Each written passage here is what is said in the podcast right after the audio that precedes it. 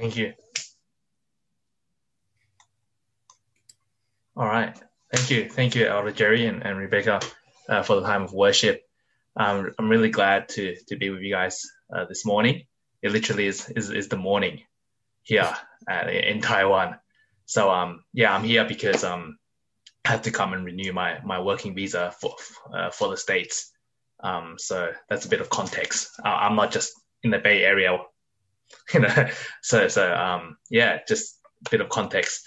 Um, well, it's always a privilege and enjoy to to be able to share the word of God to to Home of Christ Four. Um, since since the early days, uh, where when Minister Phil was there, uh, Home of Christ Four has always been a, um, a, has always held a special place in my heart. Um, and and I know you guys are in good hands with with your elders, with your lay leaders, and then Asalia there, and everyone helping out to to to make Hock Four a, a better place.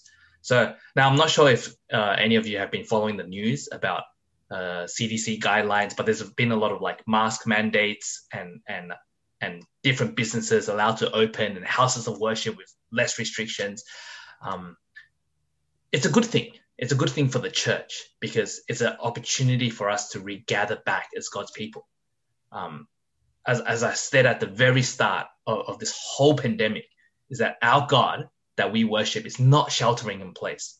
And so throughout this whole pandemic, we've witnessed God work in miraculous ways in our hearts, among us, in, in, in different nations. A Bible reading has gone up, a fellowship attendance has gone up. Uh, even though we may be slightly discouraged because we're unable to attend that graduation or, or, or birthday or an important event or, or go traveling, uh, we're actually witnessing in this time and in this era uh, a mighty move of God in these unprecedented times. And, and, so I want to encourage you as a church going forward that God is working. And even though we may find it hard to see, even though uh, we, we look at God and we say, oh, he's so slow in fulfilling his promises. But we, we, we must believe and have faith that our God that we worship is a faithful God and he's faithful to his own promise. And no matter um, what we go through in our own emotions, in our own thoughts, um, he knows and he understands and, and he will um, he'll bring everything to fruition. So we can lay up all our anxieties, our worries, uh, and, and all that's going to happen in, in, the coming months to years as we regather as the church. Uh, whatever happens, everything is in the hands of God. And so today I want to share a message because I know you, uh, you guys are also planning to regather as a church. I want to share a message uh, titled Coming Back Stronger. Coming Back Stronger. So let, let, let me pray before I begin. Father God, we thank you for uh, this opportunity that we're able to uh, gather as your people via Zoom. Lord, we anticipate and wait for that day where we are able to regather physically at church to encourage one another, to worship you, to hear the voices of one another, and, and to listen to your word preached. Lord, I just uh, pray that as we prepare for this regathering, Lord, prepare our hearts to come and meet you and to be in your presence. But Lord, most importantly, help us to long for the day where we're able to see you face to face and, and, prepare us in our spiritual lives, um, uh, purify us in our, in our thoughts, in our actions, so that we may draw closer to you as you draw closer to us. So, Lord, I just pray for the following time that your word uh, may be uh, lifted up and, and the name of Christ may be exalted. So I pray this in Jesus' name. Amen. Amen. Now, I remember when I was in middle school, um, I was actually quite a scrawny little guy, right? If, if memory serves me correct, I, I weighed in around 80 pounds. Now, now this weight um, was, was not the norm in my family. My dad, my uncles, all my cousins were different. Most of them weighed in around 220 pounds. All right, they were pretty big guys, and they were built. They were built like um, like wrestlers and like rugby players. And, and I remember a lot of them actually played rugby, whether that be in the Taiwan national, uh, Taiwan um, university team or, or in Australia, they played Australian football. And, and I was like the skinniest all right, out of all my family members. And I remember from a young age, um, always doing push-ups, all right, trying to eat more, put on weight. And, and when just when I thought I made a little bit of progress, I, I mustered up the courage to tell my parents and, and my wider family at a family dinner event. And I said to them, I wanted to play rugby. I want to play rugby. And now when I told them that they all just laughed at me. And I thought, oh, Ben, you're too skinny, you're too small, you can't play rugby. And I remember that that evening feeling so upset, depleted. And, and I went into my room afterwards and, and I was like so upset. I, I, I think I was crying. And and um and after a few days, my, my dad my dad came into my room and he says to me, um, "Oh Ben, we've we've actually signed you up to to play rugby. You can actually try it out this weekend to to go to a local rugby club." Now, um, when my dad said this, I, I didn't believe him at first. I thought it was a joke, but he actually did sign me up to to a local rugby club because he said, you know, he played rugby when back in you know university. So he says, you know, you can give it a go, even though you you know you're, you're not that big, but you can give it a go. Um, so I remember the first day when I went into the locker room, uh, the first night of training, um, I, I, walked in and, and, this room, I kid you not, was full of Pacific Islanders. So if you guys have ever uh, met Pacific Islanders, they're, they're twice the height, twice the weight, and they're strong and they all work out. And you've got this like skinny Asian guy who's weighing at 80 pounds coming into the locker room, right? They're probably thinking this guy's lost. He's probably looking for badminton club or table tennis. Um, you know, who's this Chinese guy, right? So you can imagine the first day of training. You know, I was knocked around, bruised and battered. Um, I was so depleted at the end of the training session that I thought to myself, what am I doing here? Uh, why am I doing this to myself? I- I'm never going to get a game on the field. I'm never able to to to take a tackle, let alone tackle someone else. I want to be a laughing stock on the field. But I remember very vividly um, after the first training session, one of the other players came up to me and said to me, Hey, Ben, we'll see you next week. Don't worry, it's your first day. You'll be fine. Just keep eating and training, and you'll come back stronger. You know, as I went home that day, not only was I so encouraged that, hey, I'm not going to give up, but I'm going to keep working hard that one day I'll be able to make weight to get a game. You know, I learned a lot of different lessons about myself that week. And, and one big lesson that I learned was humility. It was very hard to, to uh, uh, uh lesson to learn. You know, when, when you're young in high school, you think, you know, you, you know everything, you think you're the best at everything, but God has his way of teaching humility. And, for me, it was being knocked around by a few big Pacific Islanders, double my size. It was not a fun way to learn it, but but honestly, I think I needed the lesson uh, in that in that period of my life, and I, I looking back, that first training session actually exposed a lot of pride, and exposed how actually fragile and weak I actually am, and and I couldn't help but walk away from this whole experience learning this massive lesson of humility. Now, looking back at this event and, and thinking about what's been happening in, in, in our nation, around the world, um, what I want to say is this Could it be that in the last year and a half, God during this time is teaching all of us a lesson on humility. From the pandemic, political tensions, hate in society, and with all the, the horrors that are going on, whether that's natural disasters, people still continuing to die because of COVID 19, could it be that God is trying to wake, wake us up, but bring a revival among this generation so that we stop leaning on our own understanding, but rather we start leaning on, on who He is and could it be that God is teaching us lessons that we, we have, may have never learned if we just went about our normal routines before the pandemic, about our own faith, about our own church? Could it be that God ultimately wants us to come out of this whole experience stronger, stronger in our relationship with Him, stronger with, with our relationship with our brothers and sisters at church? You see, I believe God uses trials and experiences in life to bring us to a better place. Not simply so that, you know, we can continue to live a nice and good life in America, but in the sense that we can come back stronger for him and his kingdom work. So I want to take the opportunity to, to talk about uh, how we can come back stronger as God's people. Now, if we're honest with ourselves, the virus that may or may not have started in, in a local market, which is currently being debated, has exposed how weak we actually are as humans. Not only has it exposed the weakness and the fragility of, of the human body, but it's also exposed our world system as fragile, right? Whether that be our health systems, government structures, facilities to accommodate the sick and, and, and those who are dying. Every country has been exposed in some way or form. You know, what's funny is a year ago, Taiwan was the model country, right? Everyone was saying, oh, Taiwan was, was the best country because there was no COVID cases. Every other country was suffering.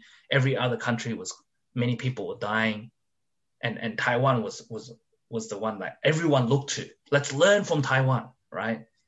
But look, but look what's happened, right? I'm in lockdown. The whole country has gone into stage three lockdown. Now think about it for a second. How can one small virus from one part of the world go widespread and kill nearly 3.5 million people as of today? And this isn't only killing and affecting people who, who live in poverty and don't have access to good healthcare. We're talking about first world countries with top grade hospitals, with the highest safety measures in place, the brightest and the best scientists and doctors. This small virus has turned everything upside down. You know, Andrew Sullivan, he's an editorial writer for the New York Magazine. He recently wrote a column, and in his column, he wrote, of all the lessons that plagues teach us, surely the most valuable one is humility. Of all the lessons that plagues teach us, surely the most valuable one is humility. You see, we, all the advanced countries, we boast about our achievements and our advancements in technology and science. But have you noticed when COVID 19 hit, everything was brought to a halt by this tiny virus. For all the knowledge and wealth we have accumulated as a Western society, uh, the reality is many countries, streets continue to be empty, businesses have stopped, and our lives have significantly been impacted. All that we have built up and hoped have simply crashed in a matter of days when the pandemic started. It took more than a year to have a vaccine. And even then, some of the vaccines had issues with it. And all the time, as we were waiting for the vaccine, we only had things like hand soap and social distancing. And that's it. We, we, were, we were helpless, right? That though there was some progress made in flattening the, the curve, the reality is it actually brought us back to the era of the Great Depression and when the pandemic hit, Americans seeking unemployment benefits continued to surge at unprecedented levels, bring the number of applications to nearly 17 million since the coronavirus pandemic shutdown. Now, if the virus has taught us anything at all as a nation, as individuals, I believe it's this. It's that all of humanity and creation is at the mercy of God. That we are not as strong as we think we are, but we are actually quite fragile and weak. Now, what do I mean by weakness?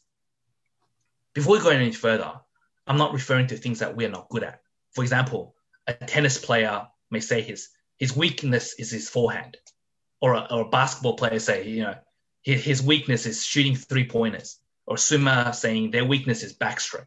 Uh, when we think of the idea of weakness in our culture, we immediately jump to these things. But I want to talk about what the Bible says about weakness. You see, whenever the Bible talks about weakness, it's generally connected back to the general idea of deficiency. It paints the picture of lack and reveals to us that, hey, we're actually not in full control of our lives, nor are we invincible, right? Weakness simply demonstrates what has been true all along from the beginning of creation that we are completely dependent on God for life and breath and everything else. But the widespread delusion, the narrative in our culture that we have been taught since a young age is not to think about weakness, but rather, oh, we can do anything if we put our minds to it. We're stronger than we think, strong enough to accomplish anything that the world chucks at us. Now, I'm not saying that we can't accomplish things in life. We can. If we work hard, we're able to achieve the results we, we want for certain work projects or school assignments. But the reality is this the vast majority of us are weaker than we realize. And yet we love to think ourselves as strong. And so this false notion of strength within us, or even as a church, not only brings out arrogance, pride, but it actually ultimately offends God, our creator and our sustainer. And so God's word has a totally different narrative. In fact, scripture tells us what it actually means to be weak. And not only that, but scripture tells us to embrace our weaknesses, not to deny or run away, but to boast in our weakness. Right? That scripture has, it's totally countercultural. Not only are we meant to identify our weaknesses, but we're meant to embrace our weaknesses and boast in our weaknesses. So I want you to turn your Bibles to Paul's letter to, to Corinthians, uh, Paul's letter to Corinthians, uh, 2 Corinthians chapter 12, verses 7 to 10. I'm going to read it again in the NIV version. All right, so 2 Corinthians chapter 12, verses 7 to 10. And I want you to, to, to pay close attention to, to God's the, reading of God's word. Of so this is the Apostle Paul. He's writing a, a letter to, to the church that he planted. And he says, because of these surpassing great revelations, therefore, in order to keep me from be, becoming conceited, I was given a thorn in my flesh, a messenger of Satan to torment me. Three times I pleaded with the Lord to take it away from me. But he said to me, My grace is sufficient for you, for my power is made perfect in weakness. Therefore, I will boast all the more gladly about my weaknesses, so that Christ's power may rest on me. That is why, for Christ's sake, I delight in weaknesses, in insults, in hardships, in persecution, in difficulties. For when I am weak, then I am strong. You see, here's the context. Paul's writing to the church that he has planted. And so, whilst he's been away, false teachers have come in to teach the believers another message which was contrary to the one Paul preached. And, and, and for the false teachers, in, in order for them to convince these young believers in this new church plan, they needed to try and bring down the authority of Paul, right? So, for example, if today now, now I'm in Taiwan, if someone was, if false teachers came into Home of Christ, Menlo Park, the first thing that they would have to do is try to bring down the credibility or the authority of, of their pastor, which is me. Uh, and, and so that then the sheep will listen.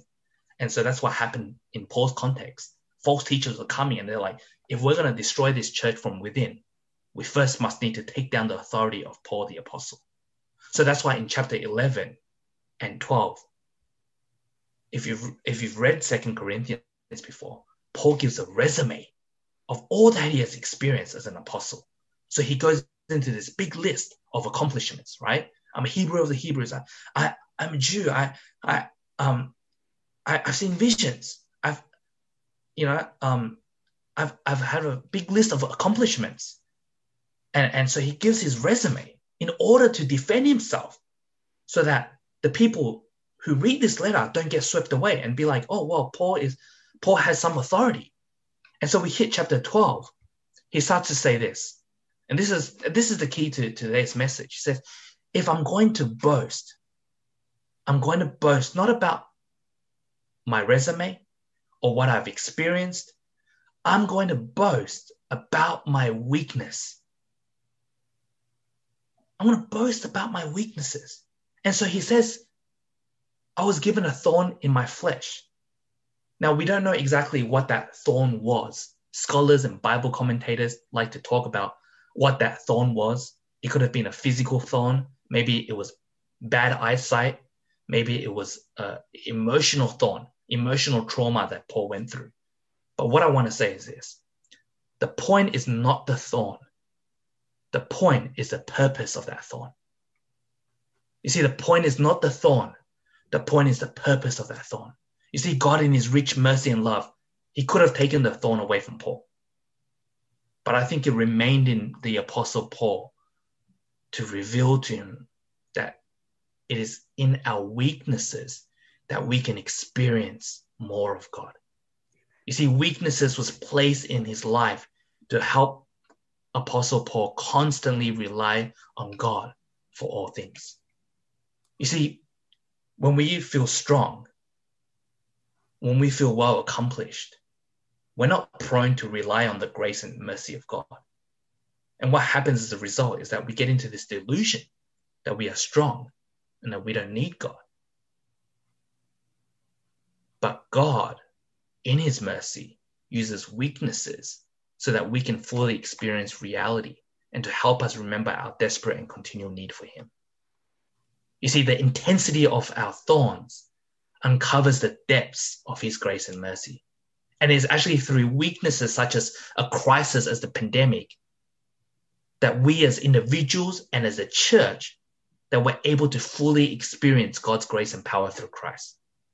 In fact, I believe God chooses us to be weak in order to protect us from ourselves.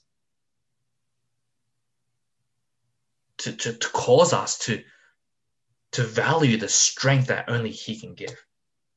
You see, one, one scholar points this out. He says that the weaknesses that characterize Paul's life as an apostle represents the effective working of the power of Christ in his ministry. In other words, what outwardly makes Paul seem so weak paradoxically allows the power of Christ to work through him all the more. You know, for me personally, in this season, when COVID 19 situation unfolded before us in March 2020, um, God was teaching me a lesson of actually how weak I am as a church leader, as a pastor, as, as a whole English ministry. I believe God was teaching us lesson after lesson after lesson. And if I have to be honest with you all, it's very humbling to admit that. But as this crisis unfolded, it exposed two things within myself the idol of self and my lack of trust in God. You see, before this crisis happened, I thought I could plan out a lot of things in the English ministry. Everything was exciting. We had just built a good relationship with social justice ministries. Our service numbers were, were the highest it has ever been. At one time, we had 30 to 40 people serving uh, the homeless. We had preaching series all laid out for the year. Fellowships were going well. The quality of our fellowships were improving. People were growing more intimate. Numbers were, were, were rising. But all the while these things were happening, the idol of self was in the background. Ah, I did this. I did that. I achieved this. I initiated this. Started to worship the idol of self. No longer did I trust God in ministry, in my own life, and in church ministry. I, I started to rely on. Hey, this is my abilities, my own wits, my own gifts. And that was enough. But what was interesting and how God humbled me and exposed me was when the crisis hit in March 2020, immediately everything had to be turned online, right? Remember in March 2020, the church leaders came for a meeting, everything needed to be turned online. We've never done YouTube recording before. We've never done live streaming. Our audio recording setup was not that great. All the fellowships and all the meetings had to go online. I was so overwhelmed that week by all the work that needed to be done. I think God gave me a very powerful reminder that week that, hey, Ben, I control everything and you just need to trust in me. You need to take a step back and repent and humble yourself. And that's what God was doing, reminding me that you can't do anything if it's not for my grace and mercy upon your life. And I, I remember sitting there one night thinking to myself, God, what am I supposed to be doing? How am I supposed to be leading the English congregation forward during this time? What sermons should I be preaching to, to encourage the church? All these things needed to be done. They were piling up. In the English ministry, we actually used to have three pastors, dropped to one pastor. So, so all the responsibilities fell on me. And and at that breaking point, it was, God, I, I just need to come before you and I need to call out for help. And it was then when I started to confess and realize my weaknesses, that was when God's power started to work in me. That's when God started to, to teach me that He is the one in control. He started to orchestrate everything behind the scenes, giving me the wisdom, the resources, people, energy needed to turn our church online. And within a matter of days, through, through the hard work and efforts of people, uh, we're able to build a strong platform that has been able to provide a, a worship service for all our members far and wide, in, and in, even in different countries. And so God started to work when I started to realize and, my, and confess my need for Him. And, and, and, and friends, that's what I want to encourage you as Home of Christ in Saratoga. If you have learned anything with this crisis, it's that, hey, we're not as strong as we think, but we are actually weak and we need the power of Christ demonstrated in our lives. And only when we come to this spiritual understanding, then we can echo with the, the Apostle Paul and say, When I am weak, then I am strong. When we are weak in ourselves, then we are strong in the grace of our Lord Jesus. Amen. You see, there's a few practical points that I want you guys uh, to walk away with today. And just quickly, the first one is this I want you to walk away with identifying your weaknesses. Identify your weaknesses as an individual, as a church. You see, denial is dangerous. Just because you ignore it doesn't mean it'll go away. We have to identify and expose our weaknesses for what it is. Now, what does this mean? It means that, hey, we need to accept that this is God's design, right, for my life and our church because there will be things that we simply cannot do. We just have to admit that sometimes. That, hey, there are things that we simply cannot do, no matter how smart we are, even though we're brought up in the Bay Area, we just have to come and identify our weaknesses and admit that, hey, there's some things that I actually cannot do. And and I had to come to that realization that hey, there's many areas that I like in, in my own life, in ministry, and, and and I used to, because I, I grew up in, in a, in, a, household of pastors with my uncles being pastors, my, my grandpa to my dad. Um, so I always thought, well, you know, I, I know, I know what ministry is like. But I actually had to come to the realization that, hey, I don't know what ministry is like. I had to come to the realization that, hey, I'm actually not that good at, at doing this or doing that. And I had to come to the realization that, hey, I have to be okay with that. And not saying that I'm not going to try and improve in the areas that I lack. But what I'm saying is that I want to stop complaining about the areas that I'm not good at and ask God to slowly magnify his power in those areas so that I may learn what it means to truly rely on him. And from that position, it enables me to proclaim God as all sufficient and me as dependent on him. Another way to identify our weaknesses is a community. That's why fellowship groups are so important. That's why all of you need to be plugged into a fellowship. Because when you're plugged into a fellowship group, you're able to identify one another's weaknesses and be okay with pointing those things out.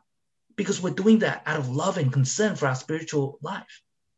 And, and starting from the very top of a church leadership team, I believe all churches, especially Chinese churches, need to foster a culture of vulnerability. Right? I think Chinese churches, and I'm speaking this as a as a person who, who grew up in the Chinese church, who, who's ministering in the English ministry at a Chinese church, and as much as I love the Chinese church, that's why I stayed in the Chinese church, is that the Chinese church, we need to foster a culture of vulnerability. I think in our culture, we, we value 面子 too much, right? Face. 比比较丢脸 right? Don't don't throw like it's not it's not don't throw away your face but like don't lose don't lose your pride, right? Like be right? And so what happens is that we have this very fake community. We come to church all these years, we we, we bow to one another, or maybe not bow, but maybe we bow to the older generation and we say hi, we say bye, but we don't really know each other. We don't really know each other's shortcomings, our weaknesses. You know, I was really encouraged um, one day when a young adult, he came up to me and he says, Ben, I'm sick of this. I'm sick of hiding behind this.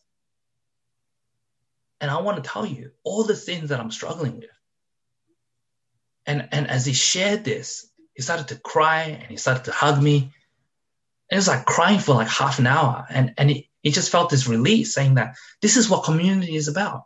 Well, we can just share with each other our brokenness, our, our, our, our struggles with lust, with, with faith, with pride, with money, expectations that are given to us. You see, the Bible gives us clear commands. That as a faith community, we need to bear with one another's burdens, confess to one another, spur one another, encourage one another. See, I hope Hock 4 can be that church where, where we, where you can walk around and everyone's like an open book, where you know each other's weaknesses and and not only you know each other's weaknesses, but you're okay with that. And you're not going to laugh at each other or you're not going to talk behind people's back, but rather we, we actually embrace one another in love in order to build the body of Christ. Uh, second point is embrace your weaknesses. So not only identify your weaknesses and share that with your community, but embrace it. I think this might sound strange to many of you, thinking, well, why would I want to embrace my weaknesses? Right? Culturally, we think we're supposed to reject our weaknesses. We've been taught from a young age to save face, maintain a good public image. But embracing our weaknesses means that, hey, we now accept the way Christ's power works in my life. And, and once we realize that and once we embrace that, we start to have this new sense of freedom and relief. We're able to drop the pretense and, and live in the freedom knowing that hey, I'm okay with all the weaknesses because it is Christ who lives in me and it is Christ who is still working in me. And when we do that, it actually stirs within us an ability and courage to do the things we otherwise wouldn't think of doing. Once we embrace our weaknesses, we're more willing to, to, to give it a shot at serving, at leading the church, giving, uh, giving it a shot at things that we're not so good at. We're now willing to to to to go for it because now after embracing our weaknesses we say hey it's christ who lives in me. And now all things are possible because it is the power of christ in my life. Embracing our weaknesses moves us from self-sufficiency to a god dependency now third and final point so it was identify our weaknesses embrace our weaknesses and last point, boast in our weakness. Boast in your weaknesses. The Apostle Paul says, If I must boast, I will boast of the things that show my weakness. Can you imagine a, a church leader, a pastor, or elder who's gifted and he's like, mm, normally he's like, yeah, I'm very good at writing books or, or preaching a sermon or leading a church. Imagine a leader walking around and saying, Hey, I'm really good at being lazy. or like, Hey, I'm really good at speaking rudely to my wife. But I've improved because it is the power of Christ working in me now. Imagine that. Weakness is not something that we should lament about or weep about. Weakness is something that we should boast about. And the word boast is a glory. So Paul said that he considers his weaknesses to be his glory. And this is because his weaknesses allow Christ the opportunity to manifest his power and for that power to dwell within him. Now, if Paul boasted in his own strength, thinking that by himself he was equal to any task or able to face any calamity or be like any other apostle, then he would basically cancel God in his life. the question for us is is our thinking about our own weaknesses in sync in line with the Apostle Paul? Do we view our fertilities and channels, uh, fragilities and weakness as channels through which God's power can flow within us? Know, perhaps many of you, your weakness is, is some sort of physical affliction that has reduced you to, to depend on God. Perhaps your weakness is failure to be promoted at work. Perhaps your weakness is, is the daily heartache of a rebellious child who has chosen to no longer walk with God. Whatever that weakness is, it does not mean we just passively just sit there and wallow in these obstacles and cry over these weaknesses.